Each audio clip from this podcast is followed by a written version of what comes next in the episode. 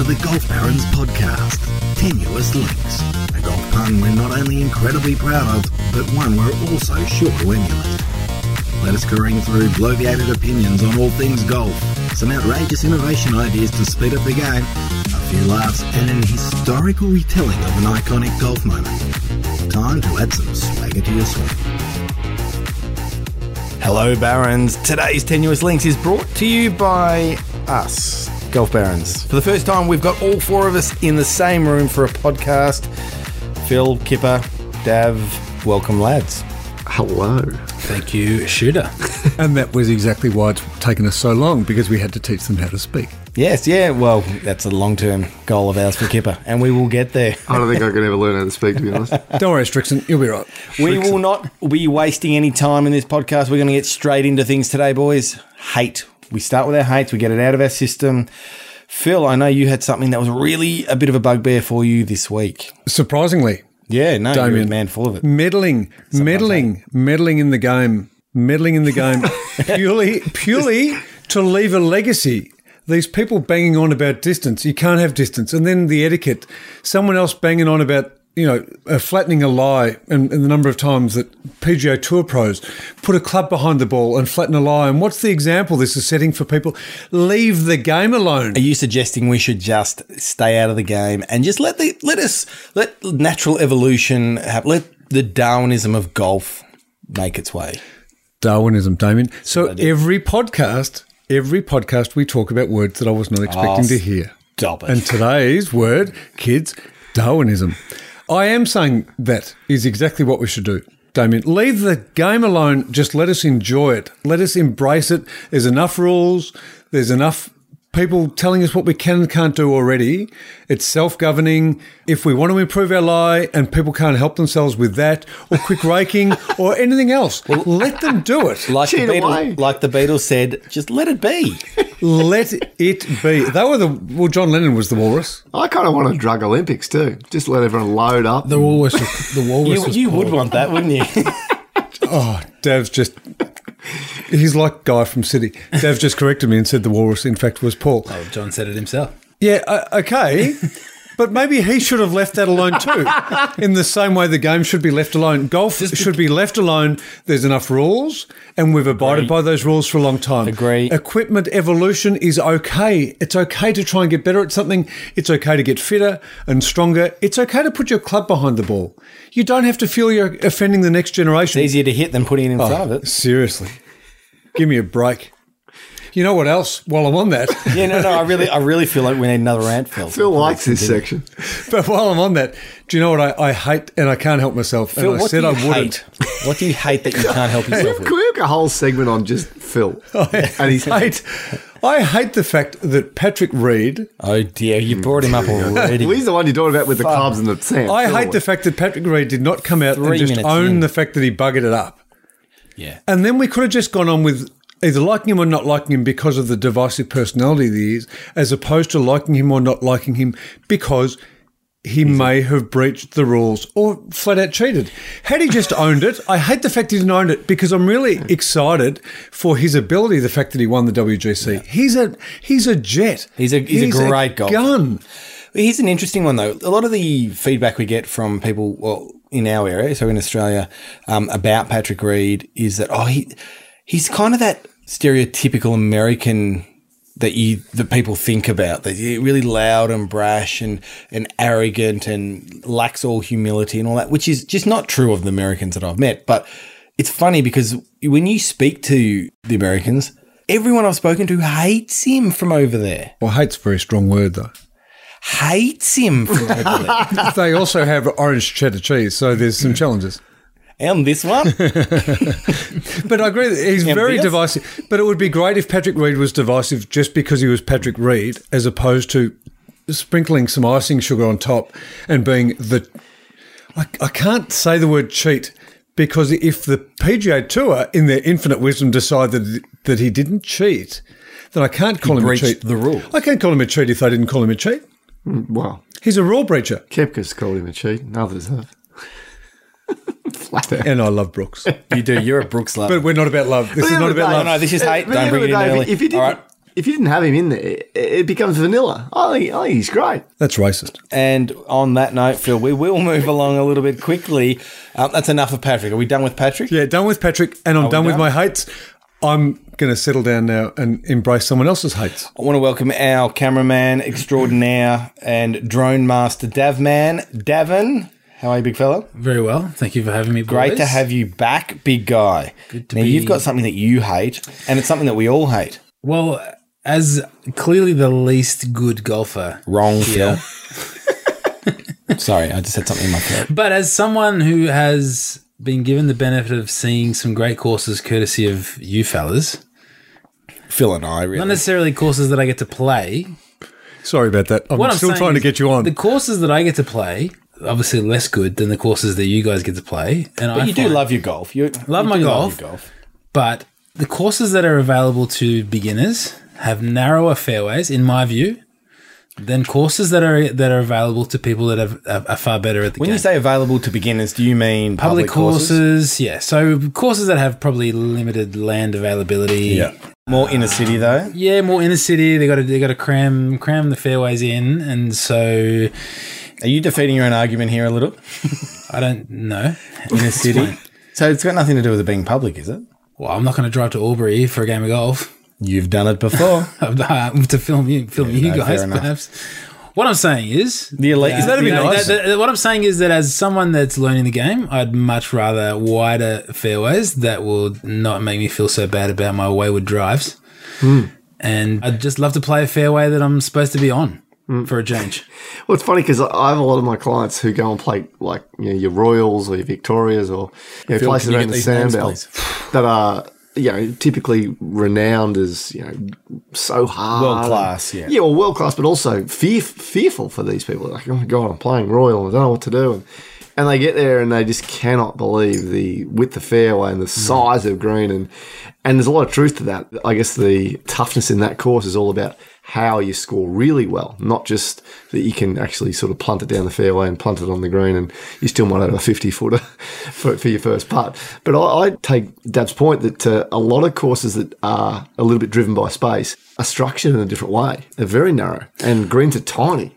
I, I will say that the, the greens on some of these better courses are really intimidating. like the, No, you yeah. know, you know, like this. that's so- an Yeah, but they're interesting. not intimidating to look at, though. It's sort of the opposite. But I think that's a really interesting point because I look at those as a, I see them as really small, a smaller target rather than intimidating on, sorry, on a public course. I see them as a smaller target. Therefore, yeah, therefore I go, uh, it's easier to hit a green on a decent course. Well, what we'd call a decent course.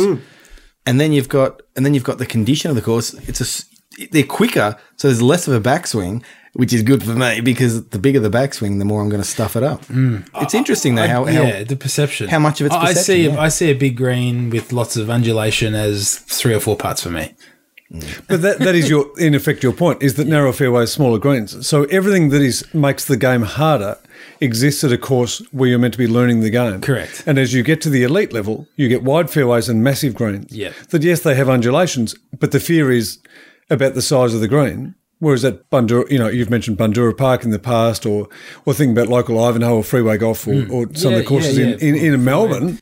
Anyway, the greens Yarra are Bend. tiny, Yarra upside down sources. Hmm. They are tiny, and this is where you're meant to be cutting your teeth. Yeah. Yet you'll get onto actually a really nice golf course if we're ever able to get the dress code right, and just because golf's all about snobbery, and you'll you'll actually discover that gee, the greens are easy to hit and the fairways are easy to hit, but it's actually harder to score. Do you, do you know what I find harder about public courses and the the more it's probably more municipal style public course? How do you spell that? You need me to? sp- I'm, Municipal. we're not. go- I'm not. This is not going to be a hist- uh, an English lesson for you. Damn.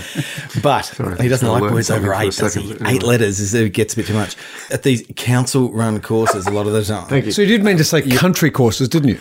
No, no, I'm talking. I'm not talking about. Oh, it's just that you stopped halfway through. So anyway, Dav, I'll talk to you directly because these Muppets have uh, imbibed a little too much. I think.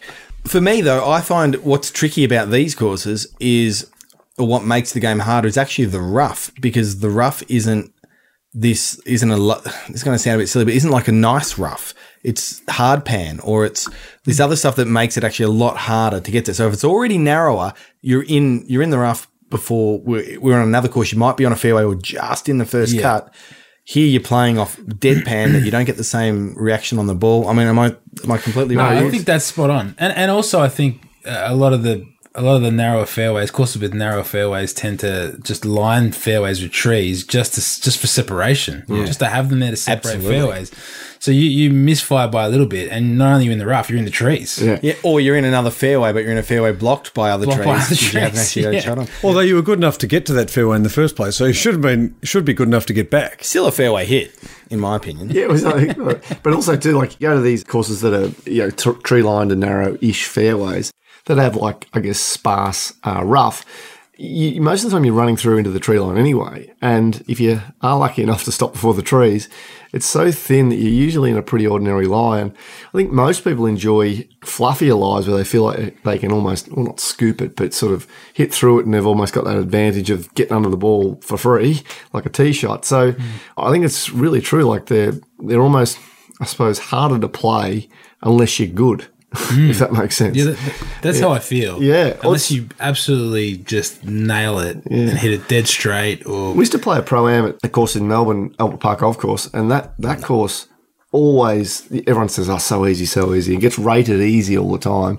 No one ever shoots more than three or four under on a pro am day because it's greens are tiny, round the greens are tight, and as you say, pretty inconsistent with your rough. And it's actually extraordinarily challenging. Whereas Joe Punter that goes up there playing off thirty can bump and run it to the front of the edge and, and kind of gets away with a little bit more. But as soon as they get a little bit wider or a little bit better, it's actually a bit more challenging. Hmm. All the greens are up to upside down sources. So Yeah. the one consistent theme amongst a lot of public courses is it's like they've taken a bowl, turned it upside down, built a green over it, and moved on. So they are tougher greens to hit. Hmm. They, I mean, they are less rewarding for good shots. You don't, you're not able to hit a ball 30 feet to the right and have it feed around. You hit it at the pin every time. So it's funny, it, it actually works against, you know, we talk about growing the game and we talk about hmm. getting people into the game and enjoying it as quickly as possible. Potentially, one of the things working against the game is how difficult it is to take up because the courses that they're taking it up on are more challenging than the game's elite golf that's more- courses, which is the way Alister MacKenzie, that was actually part of his design philosophy. And the same with Pete Dye. They want it to get harder the better you are. Yeah. And easier the worse you are. That That is why MacKenzie was such a, a phenomenon at, at, when it came to course design. And even if you think about Doak and some of the courses that he's done, it's the same thing. Whereas the already laid out tracks that have been around forever that were designed by Ma and Pa Kettle hmm. are just straight line, upside down saucer green, maybe with a bunker. And then the other thing is is that they put really ordinary bunkers around them as opposed to just grass bunkers. Hmm. And it would be such a simple change to say, look, you will you'll graduate to bunkers, but let's just grow grass in this bunker and you'll have the shape of it and have that still as the a barrier. But ultimately, so you've still got a hazard, but it, it still speeds up the game and gives you a chance to practice a new skill. Half the time, Phil, those bunkers too are only in areas that people that aren't extremely proficient at the shot making will fall into anyway. Yeah, Most of the shot makers will clear them and not ever, ever worry about them. So, no, I feel your pain, Dav. Okay, boys. Well, that's the longest hate this uh, that tenuous links has ever had. Woohoo! Let's move into some love, boys, because quite frankly, I'm quite depressed right now. so it's time for a bit of love, boys. I'm going to kick things off. You've already mentioned Doak, Phil, and I'm going to actually talk a little bit about an event I happened to play with the said man, Tom Doak, earlier this week. So it's not just Kipper who can drop names then. I can drop them. Yeah, he drops them a lot. lot was. That one was a reasonably heavy one too, wasn't it? No, um, lucky enough to play in the Renaissance Cup down at the National earlier this week, and just wanted to my love, I guess. I mean, the event itself was something that was great, and I loved it. But for me, I didn't play well at all. But what I did, I played really poorly. Yet, I still had a great time, and it wasn't the golf that did it, but I actually met a couple couple of new people, well, plenty of new people, but played with some new people from Chicago actually, who were just really lovely guys. We had a how we had an absolute howler of a time together, the four of us, and thank you, David Scaletti, world renowned photographer, for inviting me to this event as your guest. I know you're listening to this podcast, so thanks again, Dave. But meeting new people on a golf course, even if you're playing bad and still having a good time, That's something I think is love. It's one of those firsts that we've talked about in the past, Phil. I think it's absolutely playing with strangers is the best surprise that you're ever going to get because you just don't know. It can be. But I think it's worth the risk, and I think th- this is where golf snobbery takes over. And I'm guilty as this uh, of anybody of booking a group of three people and seeing someone as a single put their name down as the fourth, going, oh, really just wanted to play with those three, but or those other two, just because my maths is good. That's one of the caddy skills And that Dion's taught us.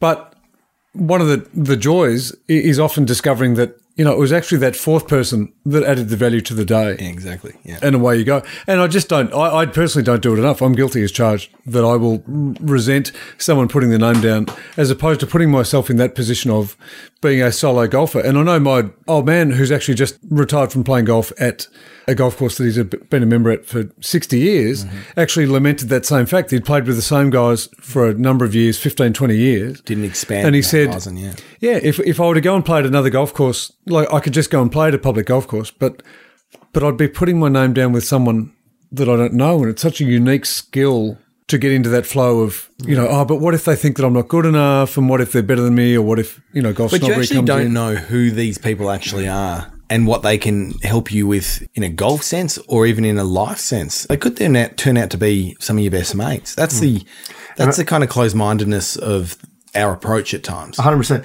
Uh, I had that my whole career as a caddy because I was a nobody, just on the bag of someone who's famous. I'd walk onto that pro am tee. There'd be you know three or four extremely high profile men or women that have bought ten thousand dollar tickets to play with that pro, and half the time they hardly get talked to. And their caddies, who are their mates, their friends, their partners, whoever it is, they definitely don't get talked to. And it wasn't long, I suppose, when I was on tour, I'm like, well, I'm going to go out of my way here to, you know, I suppose make, make them feel at home. Make them feel welcome, yeah. Absolutely. Start conversations, ask what they did.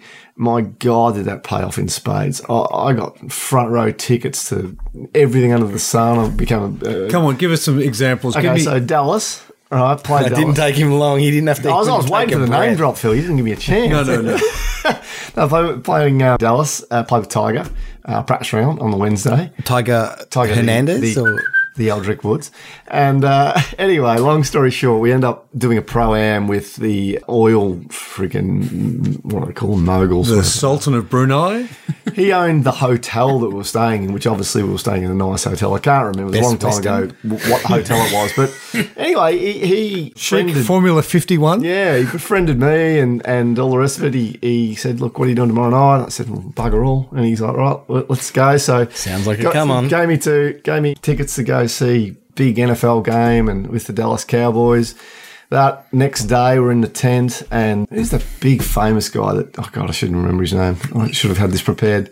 But from. Oh, Dallas, the most famous Dallas Cowboy of all time. But you're not as in player, or Yeah. Anyway. The quarterback, Yeah. Troy Aikman. No.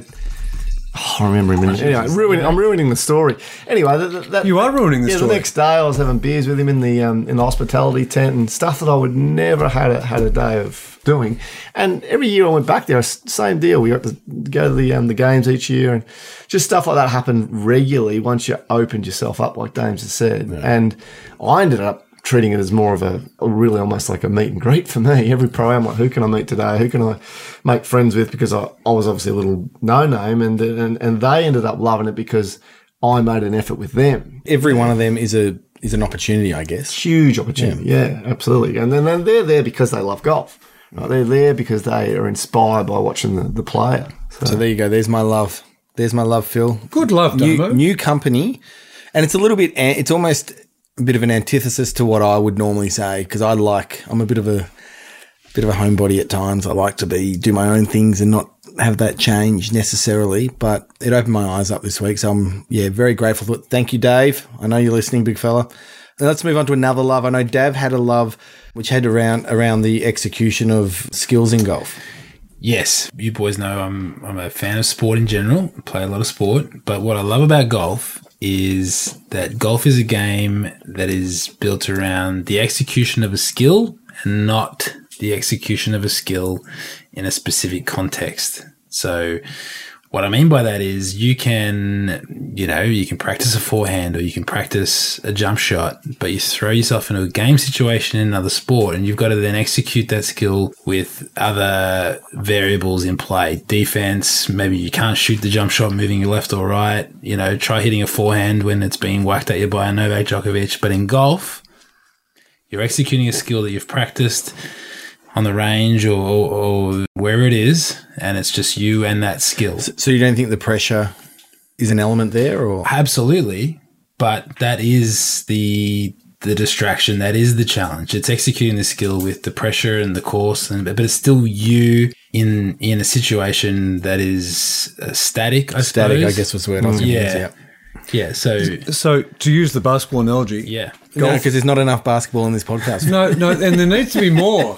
There needs to be more I always basketball. say in more this basketball podcast. than a golf podcast. It, it makes sense. makes ah. perfect sense. Golf is a free throw. Correct.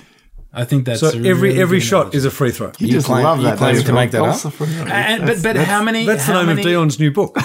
with- without delving too far into the sport of basketball, how many great basketball players were not great free throw shooters, which should be the easiest thing to execute? And to your point, shooter, it's because of pressure. It's because of you know whether the game's on the line, whether you're playing away, Whether you you're got- playing in a major or just a, an everyday kind of tournament. That's right. That's or do, the the, pressure or do they get so good at shooting while they're moving that they forget to practice? Maybe they spend 80, 80 90 percent of their practice on catching and shooting in moving situations and as opposed to statically free throw line. No, I think like every, at the end of every, every practice, you will see guys at the foul line. They they practice foul shooting a lot. To your point, though, Phil, that's like amateurs practicing their drive driver hundred times, uh, you know, over and over and over and over again, at the- but no putting.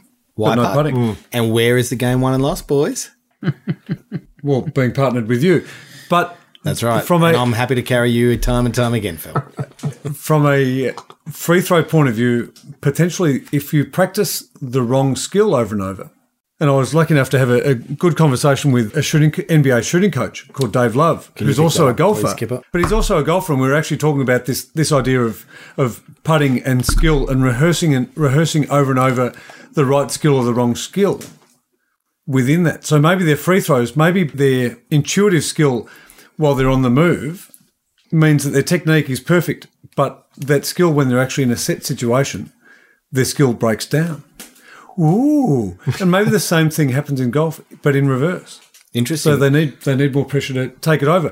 But I think the idea of golf being a free throw is great because there's not many sports where you're not under external pressure to be mm. able to deliver. Well, very for recently- example, very recently we we have shot a video where you boys were put under a bit of time pressure. the eight second challenge, boys. how'd that go? Well, we'll have to find out for whom. Oh, right. We'll have to find out later on. So, But I- Hey, But uh, so, yeah. so does that does this not take into take into accommodation ass? Because uh, in that there was a little bit of it was- shown by one Phil Burt. But I think, oh, right. So it was the arse that made the difference, Well- not the 17 attempts you got to hit over the water on the second hole. Or anyway. ass. well, I think what I think is interesting as well is, is you see it in, in, in AFL where where play like f- forwards or, or anyone can't kicking- kick from kicking twenty meters out in front. but can kick from fifty. On the drives run. me nuts. And, I, Easiest and I think goal. that has I mean, to do with a little bit of there's more excuse to miss from 50, so there's less pressure. So they relax, they unload, Yeah, and, absolutely. they, and they kick through the ball. They get tight when they're 20, 30 meters out. because everyone expects them to kick that. It. Everyone Yeah, expects them the- to kick that. It's the three foot putt. A lot of people, like how many amateurs do you know who would, if they're honest with you, would rather have a ten foot putt for birdie than a three foot putt for birdie because they know that three footer that, that should be a birdie. That's their miss. Rather than go, hang on, I've hit a better shot in to hit it to, to three feet, tap it in, done. But they go, no, no, I've got an excuse from ten feet because you don't know, oh, you know, that's that's missable. But isn't that isn't that golf? You That's know, what I'm saying, yeah. You know, but but even you know a fairway shot where you know the distance, you know the club, you know your swing, you should be able to put that ball on the green, or you should be able to put it where you want it to go. But you that's that's But it the comes pressure. down to putting That's though. The, putting pressure, pressure is a different kind of pressure. Would you agree with that, Phil? Or is it just different, a different degree of the same kind of Yeah, pressure? so so potentially because everything's stopped around a putt, it is the final. It's the end of the golf hole, just as a shot for goal in AFL or a, a, a Hmm. kick in NFL or a free throw is the end of a play. It's very finite, and all eyes are on that and one it's shot. the goal. Yeah. But all eyes are on that one shot. so it's actually in pressure and it's implied pressure of lining up, be it imposed on yourself. So so what happens when you're kicking on the run or, or during play or otherwise, it be basketball, football or, or soccer, anything, is that you're just acting on instinct and acting on years of training and years of hard work. But the minute everything slows down, you're you're actually compounding any doubt you might have had is going to be accentuated by a hundred times, a thousand times, because everything's everyone is watching you. So on a golf hole, there might be two people. Don't know if we're playing together. We're on opposite sides of the fairway. Likely. Neither of us on the fairway. Most likely. But uh, so therefore, you just get by. You just hit approach shots. So not only there's no there's a lower expectation personally, but the, there's a lower expectation of your playing partners to be able to deliver. The closer you get to the green, I think you'd find that maybe even heart rates change, but the level of expectation changes. So so to use your NBA shooting percentage idea, is that someone who catches and shoots. The expectation of the crowd watching them is they'll make 60% of them. Hmm. But when they get to the free throw line, everyone is sitting there going, You're 80. paid $30 million a year. 90%. How can you not make every one of these shots? You're under no pressure. Because everyone's looking at you saying, hmm. How can you not make every one of these shots? and that's no different to a three footer. With 30,000 people watching, Correct. or three people watching. It Doesn't matter. Same or no thing. people watching. What is Well, the actually, sound of one playing hand with- clapping? But let, let me ask you. Let me ask you guys this: like when when you're hitting any any golf shot, let, let's say anything seven Say iron something. to the driver. So so 150 back, you reckon? Yeah, let's say 150 back. When you execute that skill, how aware of you? How how aware are you? You're asking of the wrong guy. of each particular.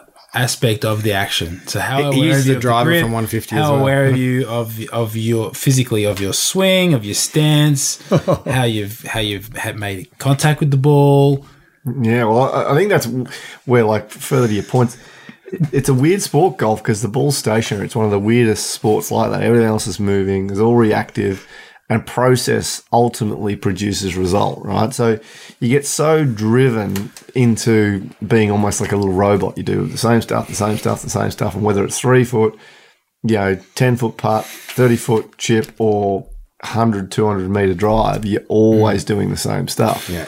So, but, but I guess I'm, what I'm saying is, in the middle of a rally between you know Federer and Novak, they're not thinking about technique. no. No, they're not thinking. They're just They're not hitting. thinking It's exactly. Tim Gallwey, but because because golf is such a, a slow, measured game, it almost forces you.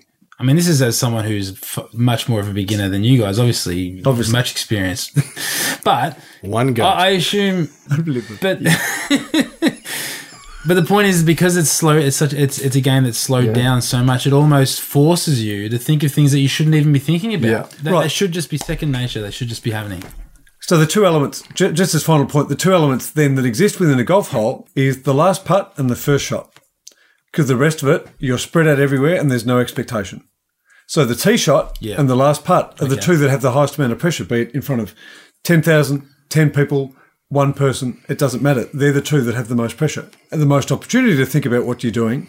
And that's why the eight second shot clock, Damien, as proposed by you, Thank you. is absolute genius because it removes, it brings in instinct and removes that technical assessment of now grip swing back, you know, cock wrist, swing turn hip, load left side, yada yada yada, or whatever it's meant to be. I'm not the coach. You're the coach. Where are you on that You one? give Who knows? Sounds good. I'm gonna try. To execute a skill that Cock you know wrist that part you don't need good. to think about. Back hit.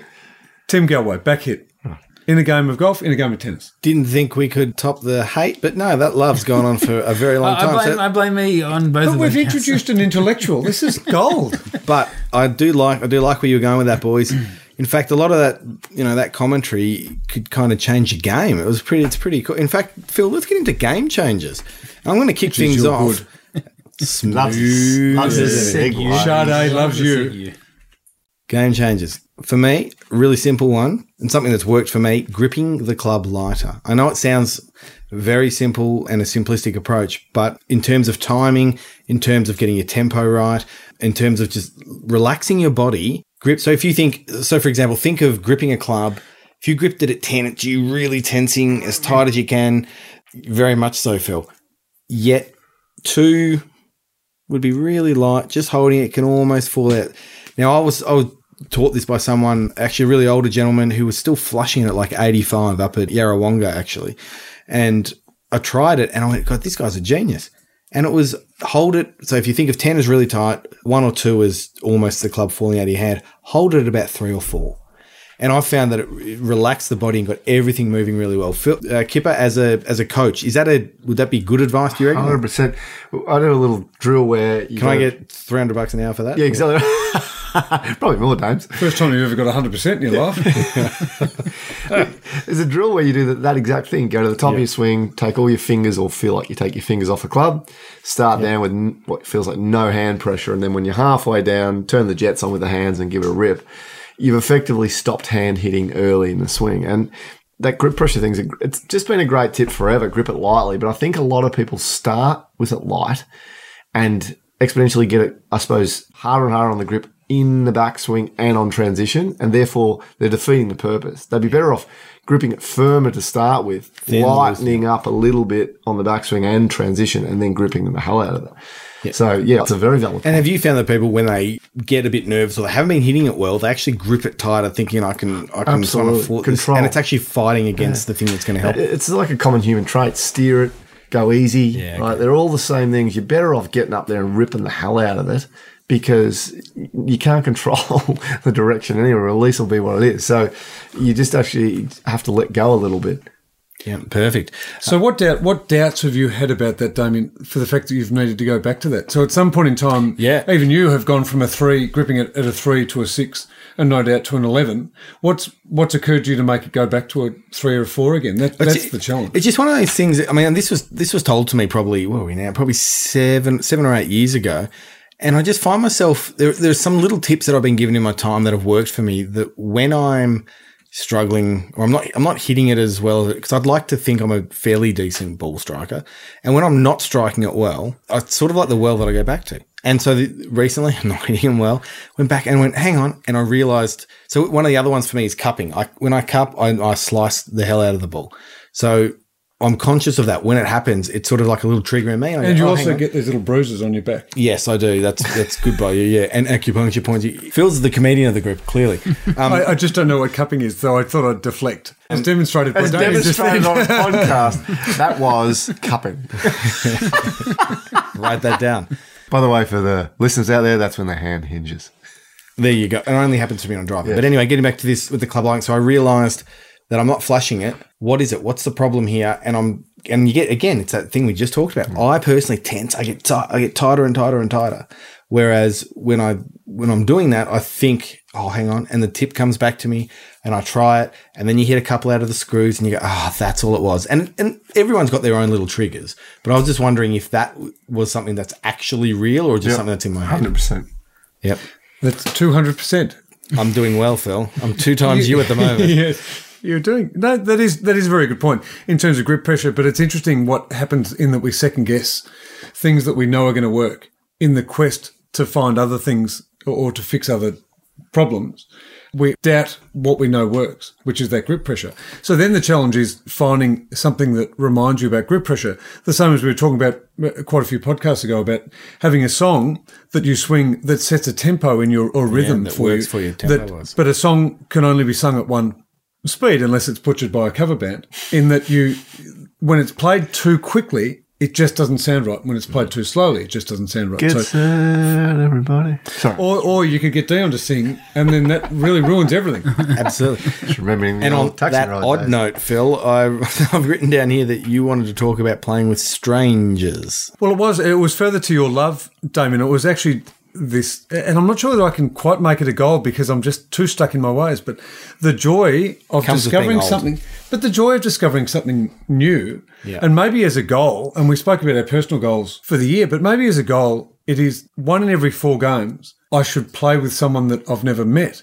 But because I'm a golf snob, I wonder whether or not other people are therefore golf snobs. And when you see their names on a timesheet, whether you say maybe they really wanted to play as a three, or maybe they really wanted to play as a two, or maybe the, the reason there are only two names on that sheet is because they haven't seen each other for 35 years, and this is their one chance to play golf together. And you start to bring into doubt why I would or why I would not put my name down against their name. But Yeah, it's interesting. But you just you just discover new things, you meet new people, and in fact, I played golf with a guy down at the national, and it took me or it took us because I won't take all the blame, even though it was my fault. Fifteen holes to discover that we grew up playing golf at the same golf course, that we knew. Potentially 10, 11, 12 people that we had in common. That my old golf pro was married to his cousin, that all these other things. Is that it- because you thought it would be rude shouting from the other fairway? Well, at least I shout at some stage, don't I? He's taken serious offence to that. Shouldn't be offence, mate. It shouldn't be, It's considering standard I've supplied you all with on the other copious fairway. amounts of grog tonight. Oh, you've supplied us with copious amounts of grog, have you, Damien? Yes. Phil walked onto the first. What with is his it exactly out. that we've been consuming tonight, Damien, is a perfect lead into golf tipples? It would be, but I've actually got another game changer here, Phil. So you just sit back and let me do the hosting. But I want to be better than the first one. Davman, I know that you've got something that's a bit of a game changer for you. I wonder.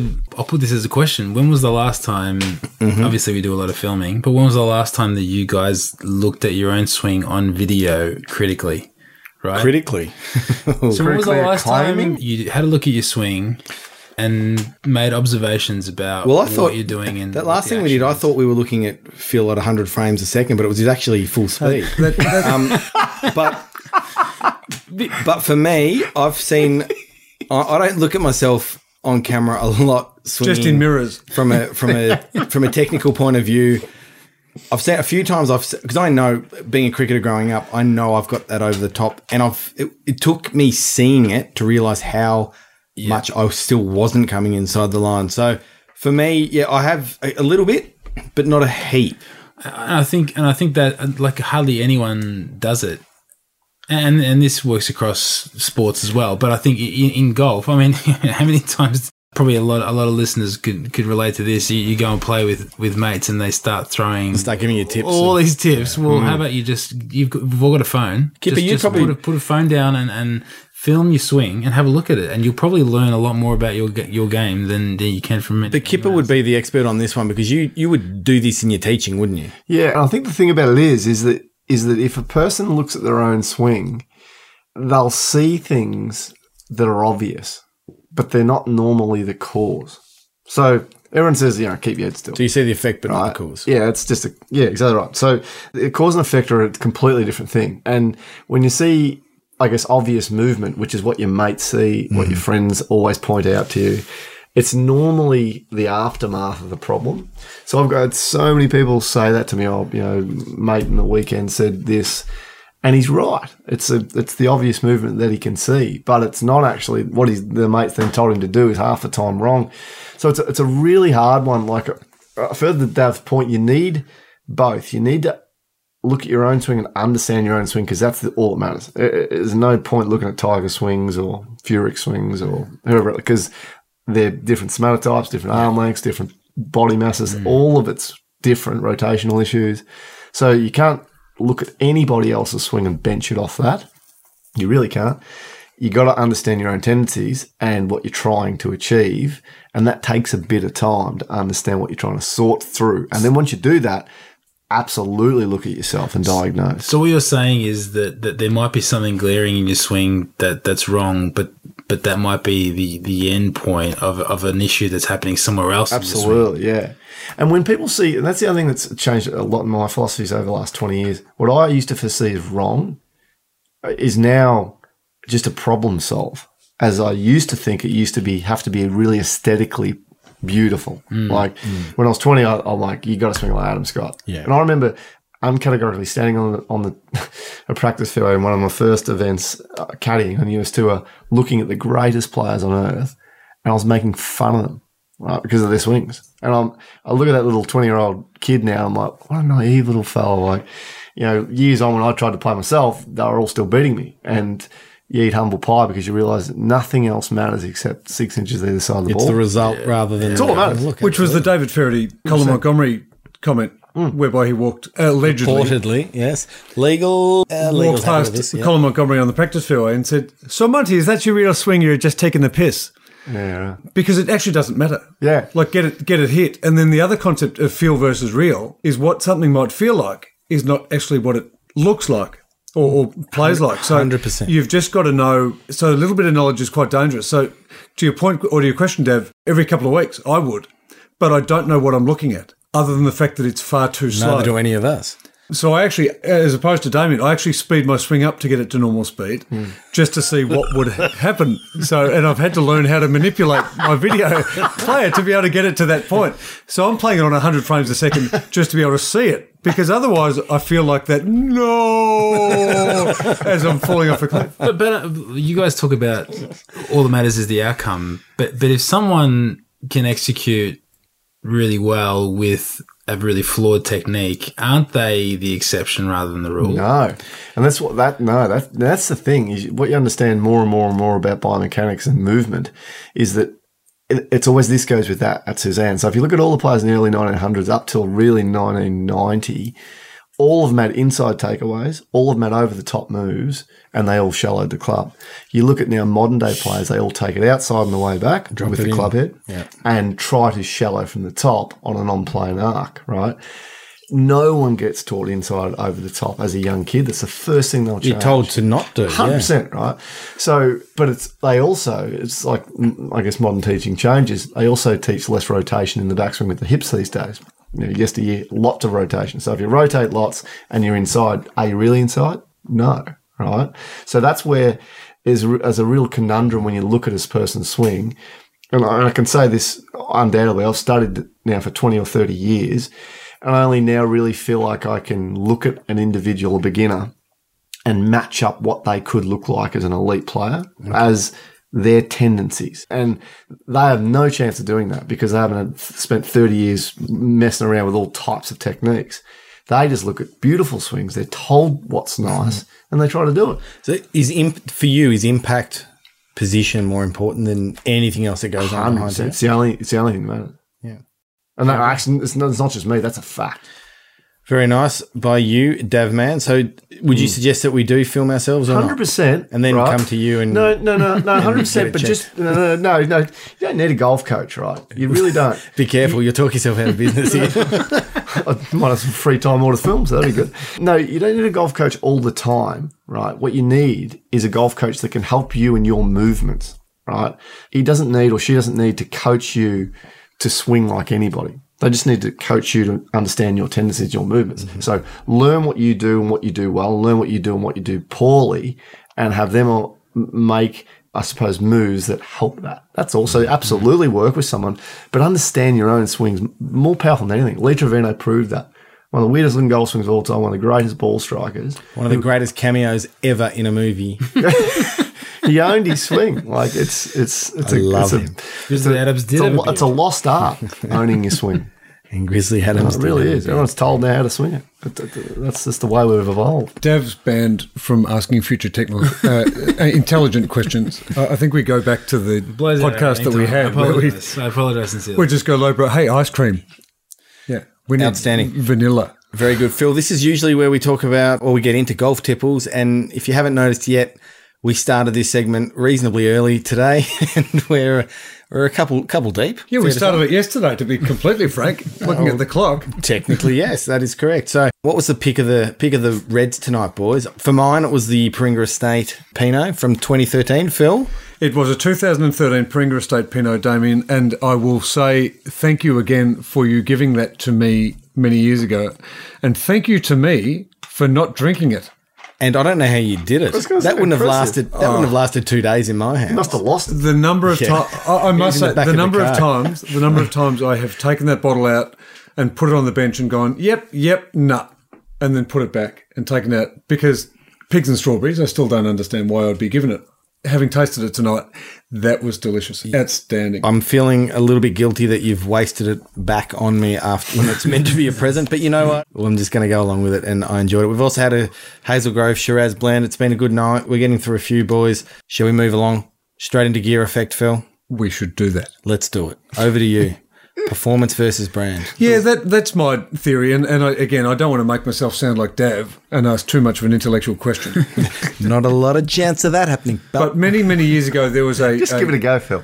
a, a golf brand. Okay, I'll try my best. Many years ago, there was a golf brand that, as part of their advertising slogan, because they were trying to get people to switch onto their golf ball, said are you brand loyal or loyal to your game? So which which one is it? Would you rather be brand A the whole way catch- through, catch or is it all about performance? And then from a retail point of view, it's actually the primary question: is are you actually after the best performing golf club? Let's say I'm looking for a driver. Are you after the best performing driver that I can find you today, Or are you brand? or are you after the best performing ping driver that I can get you, or, or Callaway or TaylorMade or whatever? Insert brand here. It actually doesn't matter. so is your question around whether people are more brand loyal or performance? Yes, because because what I've seen is that people are tend to be more brand loyal, more at that beginner hmm. or early player phase where they'll buy they might buy a package or they think you know I'll buy again all Callaway equipment or I'll buy all Strixon equipment or I'll buy all Ping equipment, but it's enough to get me into. Is that Strixon? Or they'll buy Strixon equipment if they can buy an extra valve. Good stuff. Is that the Johnny's knockoff? Does that, does that come with a free tee? But they tend to, as you get further into the game, you'll find that players, even even with loyalty, and I had this conversation with a couple of uh, associates of mine in the industry because you know I daren't use the word friend, where they were actually where they were discussing the fact that one of their friends from their local golf club was absolutely adamant that no, this is the only ball I use. I use this ball all day, every day because it was their brand and they'd put him onto it. Okay, so that gets a tick. But then it moves on to I need to buy some new golf clubs and I got a fitting from a competitor. So at what point in time do I say, you know what, I'm not willing to sacrifice anything for my game. I- I- my my game is everything or my or, or brand loyalty is everything. And so we used to see it every day. So I suppose my question is from from you good folk, do you see yourselves as more brand loyal or loyal to your own game? Well, well, uh, for me, I'm one. Personally, I'm a mixer. I'm very much a. I think with my irons, I'm brand loyal because I think I know you. That's probably what many. I haven't done, ever checked the percentage of this, but I'm assuming that's the most shots you're going to have. It's going to be with your irons, other than your putter. For me, I'm very brand loyal around that. But I'm happy to have a mixed match. In fact, I don't know anyone who's got anything top to bottom, other than guys who are pros, um, like a Kipper, for example, who's who's been. Am, am I wrong? I bet. Well, no, but I think also too when you start the game, you kind of want to fit in. So I think if I am away and I was starting, I'd bloody love a set that was all the same and head covers are all the same, and like you'd you'd kind of feel like you fit it in even if you couldn't hit it. Or Yeah. and that was that's that. Honestly, I think that's part of the uh, the allure of the branding. But the better you get, if you're not sponsored, then I, I think it'd be crazy for you not to shop around, look for things that match your eye and and you like the look and feel of, and and whatever. Like it's just the way to go. It was evidenced by WGC. Again, you look at the winner's bag from WGC that happened last week. Who won? Patrick Reed, I just wanted to say his name again. Nice bunkers there. but ping driver. So he's so he's got Not he- much rough out there. His irons are no, he didn't play in Brazil. It was in Mexico, but his irons are prototype made from a I don't even know the name of the iron company, which is good research by me. Some But he's got a he's got a G400 driver, a Ping G400 driver, because obviously he's decided that that is the driver that performs best for him. We saw Brooks Koepka change from a just because I'm slowly trying to wean myself off Brooks, but he he changed from a TaylorMade driver to a Callaway driver at the start of the season because he's not contracted to pay anything. And we spoke a bit about this in a previous mm. podcast. This idea of if you could build the best bag. Now, Rory McIlroy or McIlroy may well say that I, I believe I have got the best golf bag that I can possibly build. Or there might be a lingering doubt that says, gee, I wish I had those. He certainly wasn't saying that when he switched to Nike. No, but maybe he wished maybe he wished that he could use Vokey wedges. Well, yeah. Well, there's an old rule on tour: you change one thing at once and fit it in. That's So, like that one goat rule, isn't it? yeah. A little bit. So, so you're keeping the vari- so you're keeping the variables limited Down to so that yeah. you can see what the difference actually Absolutely. is. But look, if you can compare that to other sports, so look at cricket for example. Growing up, as you know, as kids, you'd have you'd be a grey nicks or you'd be a cookie, you know, kookaburra kit. You'd have the pads, you'd have the gloves, you'd have the bat. Mm. You'd do it all. Mm. I can't think of anyone in golf who does that nowadays. No. Except beginners. No, but even then, I don't see beginners doing Oh, it. uh, external to professionals, external to Yeah. the tour. Yeah, yeah. But I also couldn't, you know, I couldn't see someone going out and buying their first set, and then their mate says, "Well, what are your clubs?" And they say, "Well, I got the the ping, Strix- the ping wood, and then I got the Mizuno irons," and they're just going to go, "I got the ping top to bottom." Yeah. I think And like, It's Safe. an easy entry. It's All right, safe, so- and they pick a brand, and they want to just. But so sort saying that, Dav, in your kit right now, is it all one brand? My kid is Is it all one brand? It's a yes or no answer. That's a yes It's or no answer. Well, my kid is is Answer full the contra. question, sir. My my kid is full contra. the only club I paid Full for contra. is a putter. Oh god, this is not good for us. He's he's stolen clubs off every set. Okay, I've actually, no, it's a I've good question. I've exchanged clubs for video content. I understand that, but there's a really goat. good, there's a really good question here. So you had a full set other than your putter. Did that make you want to go and buy the putter that matched the brand of the rest of the set that you contraed off? hundred percent. It did. Did you do that? I did. Did you? I bought a Wilson Damn, you putter feel because that. I had Wilson irons and a Wilson bag, Oh, Did you have a Wilson volleyball and put and a, I did Wilson contra. put a face on him and yell out Wilson all the Well, the, time? well, the joke's on you because you're stuck with Wilson. famous. Well, there goes Wilson sponsorship. But it is can't that. bought But it is for that. I've, I've got the contact. If you So, the, but the other one is on that on that mixed bag idea uh, from an amateur level is the fact that everyone will move towards something based on peer pressure as well. Is oh clearly the best ball. Yeah, true. And you see this that happened even when TaylorMade released TP5. Is there was just this groundswell of oh well, let's all move away from Let's Titleist be and back yeah. to TP5 because Davo said it was the best. Oh, Davo said it was the best. We've got to do it. Hmm. Well, I say Davo's full of it, and and so as a result, Teddy comes out and he says, no, no, I tried the new Strixon. Because I saw the review that Dion did on Strixon, I just couldn't find the ball. and they're clearly the best. shop. And then and then they all move to Strixon, although they can't find it as you say in the shop because they're still they keep googling S T R I X O N. it's not a golf brand. And even Siri is over having Strixon Googled thanks to your review. But so they do shift. But so there's all these other things. There's peer group pressure. There's there's a little bit of Maslow. There's a little bit of personal brand loyalty. But it was just for me. It's an interesting one, is because often people will go in with a set idea in mind of no, I just want this brand. I'm going to buy a driver. I'm going to buy this brand. I think, So- I, mean, I think there's safety in that. Keep up. There, I'm happy with that. But you've got another little uh, little bit of gear effect you wanted to talk about. I just reckon you, you need some new gear every time you play. to be brutally honest, like I, I just love rocking up to a course with something new, and it can be as simple as Like a glove. golf, golf equipment, are we talking about, or just Yeah, yeah, yeah. anything? No, no, no, or no. just something new to your game. yeah, What no, you- definitely golf equipment. no, but like something tangible. either, and I'm, I know it might sound stupid, but new shirt or, or a new glove. Yeah. I get a new scorecard. Bag of I tea. So- sorry, sorry. Was that Kipper on record talking about a new glove? You? I Yeah. got through to him. Well, uh, Yeah, I haven't used. Are you wearing them? I've got, no, I've got lots of them in the bag. You? Yeah. you have a new one. Don't wear it, but have it in your bag. But it, I don't know. It's just I think for me, it's the the confidence. It's like when you wash your car and you drive down the street and you think everyone is looking at this car because it's washed. No one gives a crap, right? No one. No- cares. no one even no notices. one notices you've washed your car, but you feel good about it, right? And that's how I feel when I roll into a golf course with something new in my bag. I just think, well, I'm due to play better with this, whatever the hell it is.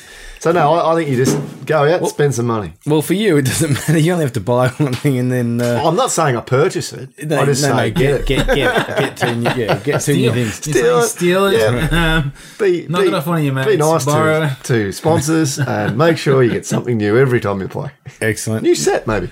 Every No, no, that's that's fair enough. Now, boys, we've been a little bit silly tonight. We had a bit of fun, but let's talk a bit about the about some Baronesque behaviour that we've seen over time. And I'm happy to kick this off again. Back with the Renaissance Cup that we're playing down at the National, playing with these guys from Chicago, Phil. They've been down. They'd play. They went down to Barnbougle. They played a couple of a couple of the courses down there. They came and played Royal Melbourne before. This has all happened before we caught up with them.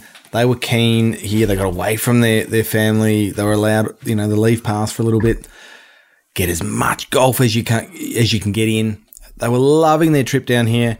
We're out there. We've played played a game. They wanted to get out for another 18 holes. We got our Barons hooks into them we, after we finished our first round, and we said, "Yeah, cool. We'll go out for another hit, but why don't we just have a couple of drinks to start kick things off?" And before you knew it, we were sharing lifelong stories. These guys turned into these guys from Chicago. So I'll shout out to Pete and Chris, the boys. Great fun. We ended up drinking all day together, share, sharing our stories together, and by the end of it, we were lifelong friends. That to me is what Barons are about. It's about the hour after or the hour before the game rather than just the golf itself. And by the way, Chicago is a cracking city. Chicago. It's just a beautiful place. Buddy Guys Legends Blues Club. I've got some very fond memories of Chicago. So The musical? I'm a bit. No, no one's got fond memories of the music. That's why I was asking. No, it's a great city for us. Beautiful. Anyway, those boys, that that for me was the most Baronesque thing. I loved it that we turned. Yeah, we could have gone and played more golf, and we do love golf, but it's not just about golf. Meeting new people, getting to know them, their families, and all the rest of it. That was just very, very cool. And we had a couple of drinks. Well, from a, a couple, yeah, that's right. But from a Baroness behaviour, I, I heard of another. Now we we get stuck into caddies a bit. Justified. We doubt just one caddy. We sometimes actually it is just one mostly caddy. one That, caddy. that is true. You we get stuck into one caddy. we get stuck into get caddy into a caddy. bit, You with One one, caddy. and we doubt uh, the value of caddy.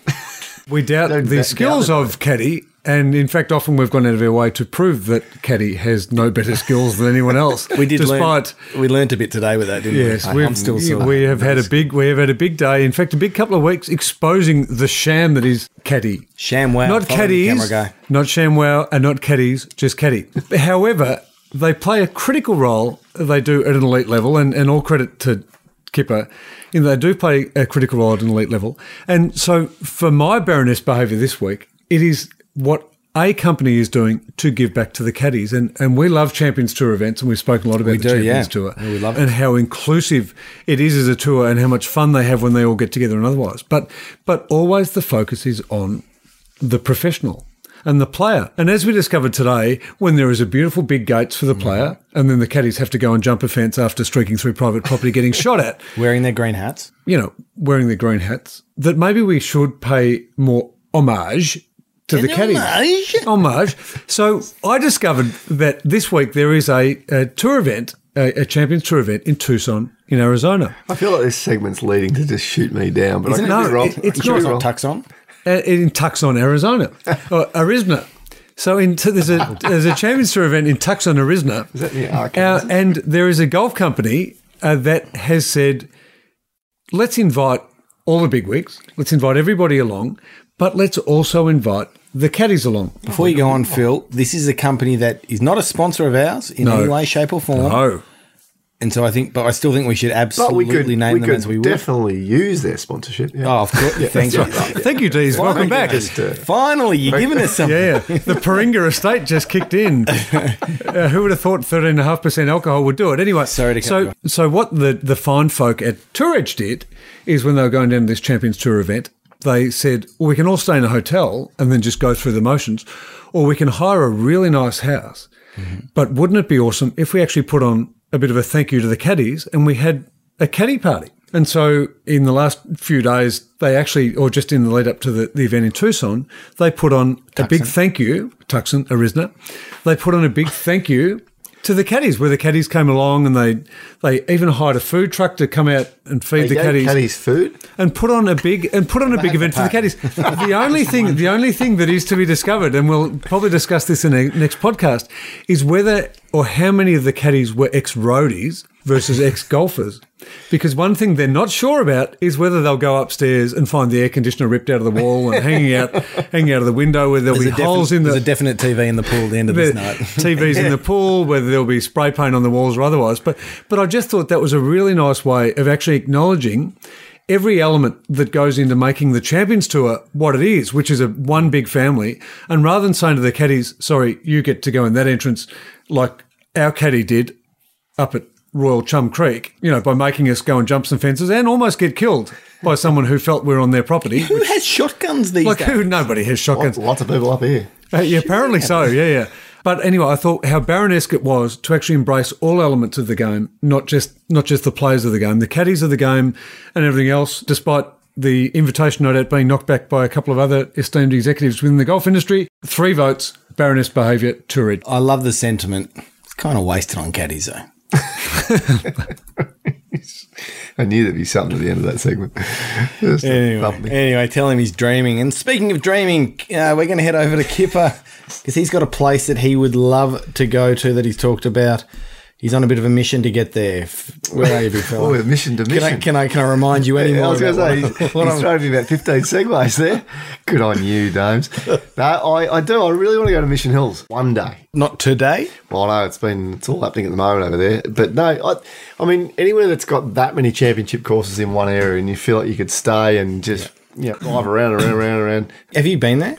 No, I've never been You've- there. so you've actually never been. There. You want to get there? It's, Yeah, pretty, no. quiet, it's pretty quiet now. You I- get know- around I know without some people anyone that- bothering. I know some people that have been and they just think it's like amazing. And I don't know if it's true or not, but they say you can drive for like in carts and that for almost hours to get to other parts of the other courses. Like apparently it's that that stretched out. Not if you hit it like I do. you drive for seconds.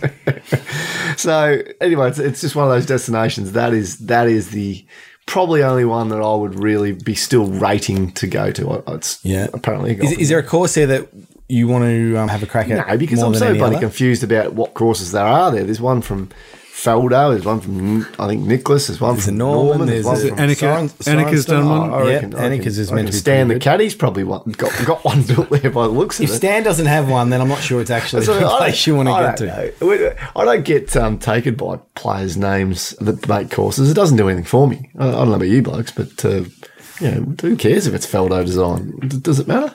Wow. There- There is a theme, though. I mean, one thing I will say, do you go to a course and go? Yes. Oh, do you really? I, I really do. I tell you what I do. If I know there's a if I know there's a Crenshaw uh, Coore Crenshaw course, I'm there in a See, heart. Or you are- Norman. You are a real course aficionado. I, I, it, I couldn't care less what it is. I'm No, you like- could care because what you're not doing is you're not for the two games you play a year. You're not comparing all the different things out there. So if if you said I'm going to play a Norman course, I'd say giddy up because I like the way Yeah, Greg Norman designs 100%. golf courses. I Luna like the way me, Tom Doak designs golf courses I agree. I don't like the way other esteemed no I'm not a with big us. Peter Thomson. I'm going to call it. I'm not a big Peter Thomson. I. I don't like. In, I do not enjoy playing Peter Thomson golf, golf see. courses. You needed me to prompt you for you. yeah, I really did because You Damien said it, and I just followed him gutless up. But I like Ross Perrett. Yes, yes. courses. I'm a fan of. I'm a fan of Ross. So it's interesting that designers, you actually click with a yeah. with a designer, or, or and this is not being necessarily an aficionado. It's just saying, I like the fact that oh, Norman no, I- designs courses that give you options. Oh. Doak designs courses that gives you options. and I understand it, and I, and I entirely appreciate it because I, I look at those courses of those those gentlemen, and I'm like, they are ridiculously well designed, but it's not something I look for. And when someone says it's this design, and especially a player, Mm. like with their name tags, uh, it's almost like it's just a badge. But it doesn't mean for me that you won't play a course because someone's Oh, no, designed no, no, it. But no. there are some that just it's like an it's it's like a light to a moth, Phil. It attracts you there, and you go, "Well, I have to play that." So, for example, and, and you'll probably call me stupid, which you do always, but Golf Club of New South Wales, who's designed it? no idea. I'd love to play Do that. you I know? agree. Yeah, Who? Alister MacKenzie. Yeah, see, I should know that, right? But I You should because you've been in it for forty years. No, no, but but I, I don't. I understand should know, but I don't know. But I love the course, and then the other reason I brought that up is because it's such a famous course here that you're like, well, I should definitely know. And just for the record, Phil is now uh, googling whether or not it was in fact Alister MacKenzie. me feel like a little small ant, like you normally do. It's Anyway, like point Peru's is, only whether Alister did it or not, it, it's a ripping track, isn't it? Right, and and that's I, I guess maybe after I played it, I should have gone. Well, I wonder who designed that, but I, it's just nothing. I anyway, who cares? Yeah, Mission you- Hill's yeah, got a million play- of them, and I don't care who designed them. I just want to go. See. But, it, But you, know would play golf courses designed by by the New South Wales designer over and over on different places. Going now, I love this one. Now I love this one. It's just in your mind, you're not not knowing that they're you're not knowing what their style is yeah, I guess I, because all of them have their own little intricacies and something that and they might be something like that you're staying at attracted the Hilton, to. isn't it? Yeah, You stay but it's the Hilton everywhere. Paris. Anyway, moving on. Phil, do you have a dreaming? Oh, he's Phil's he's celebrating. background, He's got so it it right. clearly It is was Alister. Alister Good on you, mate. Well, I know it was Alister MacKenzie Yeah, because I now actually I did. No, because Google in a said previous podcast, Damien, I, I went wish this through. was filmed. I went through the courses of Alister MacKenzie and the impact that he made on golf in Australia, not only hmm. around and around the world. Yet you weren't confident enough not to Google it. I, because I wasn't sure that he had mm. a co-designer. Yeah, no, sure. one of the Morecambes or mm. otherwise. But what you will do, you will find a, a type of designer that just continues to design courses that you like the flow of, whether you think that is the commonality or not. My dreaming has got nothing to do with Alister MacKenzie on any way, shape, or form. And my dreaming, because it was a challenge that was laid down to me, and whilst Damien was hobnobbing and not doing research on his letter, I was doing research Oh on my wow, letter you're going to hang me out. which is the letter I. Now, there is, from our previous podcast, now there is one problem. The one problem I've got is that Damien asked me, or Shooter asked me, or Damo asked me to find a golf course that started with I, and I looked at a few of them and I said, bugger that, they're not exciting. Oh, enough." you see, you haven't done what you've done. So Of course the I haven't we done are what I've said exactly the do. same right now. We've both because failed. this is about graft and corruption. So I am going to go on with my rant and I'm Labour going to Party. tell you where I'm dreaming about. And listen up, Stephen. I'm going to go and play Bali National. I'm going to Indonesia. see that. I, Ooh. I tick. You're going to upset a few Balinese. Go on. And now the important thing is Bali, I, Bali national. Also, also can end in I. Is that got an I in Bali and an I in national. I've done my research here. I've written it down a number of times. There's also an I in idiot, Phil. Imbecile. Is there only one I in idiot? Is there idiot? So there's an I in it. Work with me, pal. Anyway, uh, uh, have fun over there. Peanuts and monkeys. Right. So here's what's going on. We're playing Bali National. And the great thing about Bali National Demo is that there's holes one through nine is full of creeks and canyons and shrubbery. you're like you're like you weren't expecting to hear the word shrubbery today. I, were wa- I was not, even though we've been uh, trekking through it. But there's an island green on 17th hole. And Is it an island or a peninsula? I just want to confirm. It's a peninsula green on 17 because Yes, you don't only get to it by boat. ah, so and therefore the green is not moving, as opposed to Coeur d'Alene, which is one of the very few island greens, not peninsula. and very nice. In Baron's Life, go back and check it out. Very, very good issue that one. Great issue. Thank you. Damien. And then 18 plays around the lake in this beautiful waste bunker. But Bali National, one of the challenges, and you know my issue with people watching me do anything. Mm. And we spoke about this earlier on about that fear of, of People eyes Philly. on you. People people Philly, people. The 18th green is perched beneath the clubhouse. So you feel like all the eyes of the world are on you as you hole out and then head to where you're going to stay. Where are we staying, Phil? We're staying at the Ungasan Clifftop Resorts. Bless you. Where are we staying? We are staying at the Ungasan, Ungasan Clifftop Resorts, the most deluxe accommodation you are going to get. Oh, they're they're on the cliff top, aren't they? Right up high. the most deluxe accommodation you are going to find in Bali, in oh, fact, Indonesia, and in fact, up there with the best accommodation in the world. These are deluxe plunge pools, beautiful ocean views. they've got it? they've got everything. Alister MacKenzie. I thought so. Whilst we're also there, what are we going to see? You know what we're going to see, and this is a bit. This is not quite sightseeing. This is a slightly masculine end of sightseeing. Slightly. A masculine end. Yeah. We're going to Sundays. emasculine? We're going to Sundays sure Beach Club. we're, we're going to Sundays Beach Club. Damien, we are going to Sundays Beach Club and we're going to sit on the beach and we're going to eat, drink, and be merry whilst enjoying some water sports and all the hospitality that it has to offer. Outstanding. Do you know what we're drinking, Damien? Oh, uh, please be alcohol. Otherwise, way, is this real or a made up story? Because I want to go. I'm, you mean go away from the podcast, or you want to go and stay at the I'm just hoping you- Ungasan I'm just hoping you've Clifftop hooked- you've hooked Resort? this up and I get this is it. just I a get a prelude very, to where we're very going. strong feeling right now that Kip has never listened to a podcast, Phil. Oh, I know what he's talking about. I'm just hoping the hell that he gets these people on board and we go up. there. We're going to go. These, We're do you know going. what we're drinking? We're, drinking I'm excited. cool as a cucumber. Boom. Oh, actually, this sounds good. Cocktail with lemon, cucumber, gin, soda. You beauty. All I heard you was gin. beauty. Imagine, oh, woo. yeah. And you know what we're eating? I'm lost. We're not gin. going with nasi goreng, which No, I do love a lot. You're going to Yeah, love no, I'm this. a fan of- You ready? I'm a fan of- You ready? Just because I've done my research, Damien. No, no, that's what we it said we were look going like to do. Painted rock I'll have two. lobster. Rock lobster. Painted rock lobster. What the, was it painted with? It's painted with tribal art Brought to you by Dulux. and Dulux. A combination of metallic based and non metallic based paints. I don't I don't know. You know when I said I did my research, You're not that far. I might have got so deep into it and then been in a bit of a hurry and just seen on the menu painted rock lobster and said, that's good because I've written down here, and obviously this can't be correct, bamboo butter. But not bamboo is in ooh, oh, oh. So that's the level of my I'm just still hoping research. this dream true. 850 US a night Eight dollars fifty. That's that's really good value. and great, great value.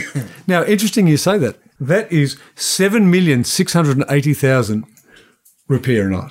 Wow. Hey, how good's our exchange rate going? I think it's going So, well. I don't know. Ungasan Coronavirus is Clifftop ruining Resorts, everything. Bali National Sundays Beach Club. That is a delight by me. Nice, that Phil. passes the eye tick. No, it I am doesn't. done. Not even out. close. You You're have back. nailed it again, Phil. You've got eye next week, Bill. That was Awesome. terrible. I've got to go But with the eye place again. was good. Mind you, Jesus, hook that up. Yeah, let's make it Yeah. happen.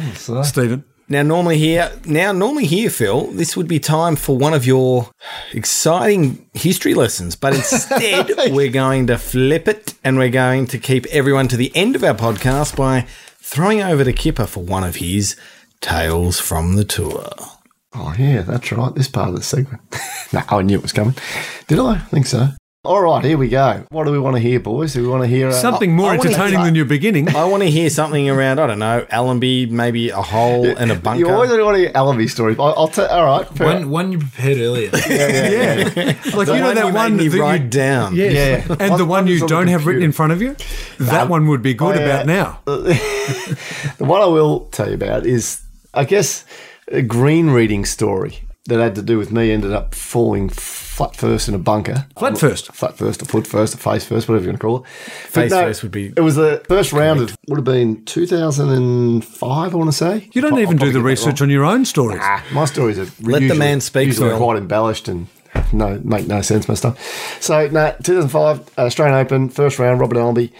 We go out there and Rob lights it up to say the least. Ends up you know going berserk and uh, holes every putt basically for the round. But I've had two times in my life where I've read putts correctly, and, and I say that I say that absolutely candidly. Where usually you read a putt and you you know might go this way and you, you you're reasonably confident with your read. But I've had two times where it was like an out of body experience where you, you literally can see everything, Th- three dimensional kind of views of the blades of grass and the undulation and the uh, everything, right? So Rob start Rob on the first hole of this day where he went nuts. He gets me to read first putt, and I'm like, I look at it and I'm like, yeah, okay. So I give him a, a real definitive read. I'm like, okay, so it's half a ball outside le- left edge if you're hitting it at last roll holding speed. And he's like, I want to go a bit firm, firmer than that. I said, okay, so so basically just inside left edge, and that'll hit middle of cup. And he's like, okay. He goes, well, I'm not seeing them real good on the first, so I'll just hit that. Does boom, holds it. Next hole goes again, do the same thing, and I'd see it again. And he's like, I just can't see him today. And I'm like, well, I'm seeing it all right. So he goes, all right, I'll lean on you a bit. It goes throughout the round, and he literally holds nearly every putt. He was putting out of his skin, but the reeds were like it was like crystal to me. It was like a, something of the Matrix. I can't explain it. As I said, it's happened twice to me in my life. Once when I, I was playing at Ivo Witten at Ivanhoe, uh, sorry, that uh, Northern Golf Course. I think I shot 85, didn't hit a fairway, didn't hit a green, but hold everything. I think I had 25 putts or something, I no, 85. Anyway, but it was the same same sort of thing. And went on and on and on and on, and got to the 17th hole and uh, he's got this double breaker down the hill and I started to give him like reads even engaging wind. I'm like it's a double breaker. You got hit this far outside right lip wind's coming off the left and and it was unbelievable I, I still can't explain it. We get to the last hole. He's eight under for the day. He's about to shoot a course record hits it to about six feet and I'm just in the zone as a caddy. Don't have many moments where I'm in the zone. And anyway, I get around and he's like, he's like, you ready to read this putt? I'm like, yeah, okay. So I go around the back side of it, get a good read, and I go around the front side of it from his side, and I'm like, yep, got it. And I just knew I had it. And I'm like, and he's hitting it that he's hitting it exactly where I wanted. So I'm like, I knew knew he's going to make it. So as I'm sort of eyeing it, I just keep walking back a little bit. And Nick O'Hern was playing in our group. He's got the old, you know, big broomstick under his chin back in the days when you could anchor away. And he's a, he's over his 10, 10 footer. He's just about to putt. And all of a sudden, my right foot just steps into a vacant hole of nothing, followed by my body going completely backwards. And I'd stepped backwards into the biggest, deepest trap on 18, holding the flag. And I literally fell flat on my back and slid down the face of the trap with the flag rattling as it does. Anyway, like, of course, the gallery's like in shock, but then they're starting to laugh. And anyway, I'm, I tried to get up, but I don't know if you've ever fallen backwards in a trap. It's you're almost like doing cartwheels just to get up, and then all of a sudden I clamber my way up the face of the trap, and I peep over the top like a little rat, and there's Nick O'Hern. He's like, "You're right, Dees?" I'm like, "Eh, "Don't mind me, Nico. Carry on." and so he's like, "Just stay there." So I had to stay in the trap, and he fucking holds his ten footer. And I crawl out, and Robert's like, "What the fuck was that?" I'm like. Look, it's half an inch outside. Fucking left, left, hit it. And he's like, "You expect me to? You expect me to uh, trust your read when you can't see a fucking eighteen foot bunker?" I'm like, "Yeah, well, just hit it." Anyway, hits it, holds it, and that was the end of that. And then Robert, for the next half an hour after he broke his broke the course record at Australian Open, went into the media huts and looked through every single tape, trying to get the, the bit of footage of me falling about in the 18th hole just to use it Does it exist? and didn't get it. So I was so happy because that would have been used against me for the rest of my life. But yeah, anyway, that was an issue that uh, I guess I'll never live down, but a good day nonetheless. So, and the boy went on to win the Opens. And with Kipper lying down on the job yet again, we'll finish today's Tenuous Links. Special thanks to us for sponsoring us today. Be sure to sign up to baronslife.com to get all of our podcast updates, Golf Baron shows, and Barons Life Golf and Lifestyle magazine, the freshest golf mag on the planet. Thank you, Dav, Kipper, and Philbert. Thank you, gents. Pleasure, John. Welcome on board for our first full team meeting. Until next time, add some swagger to your swing.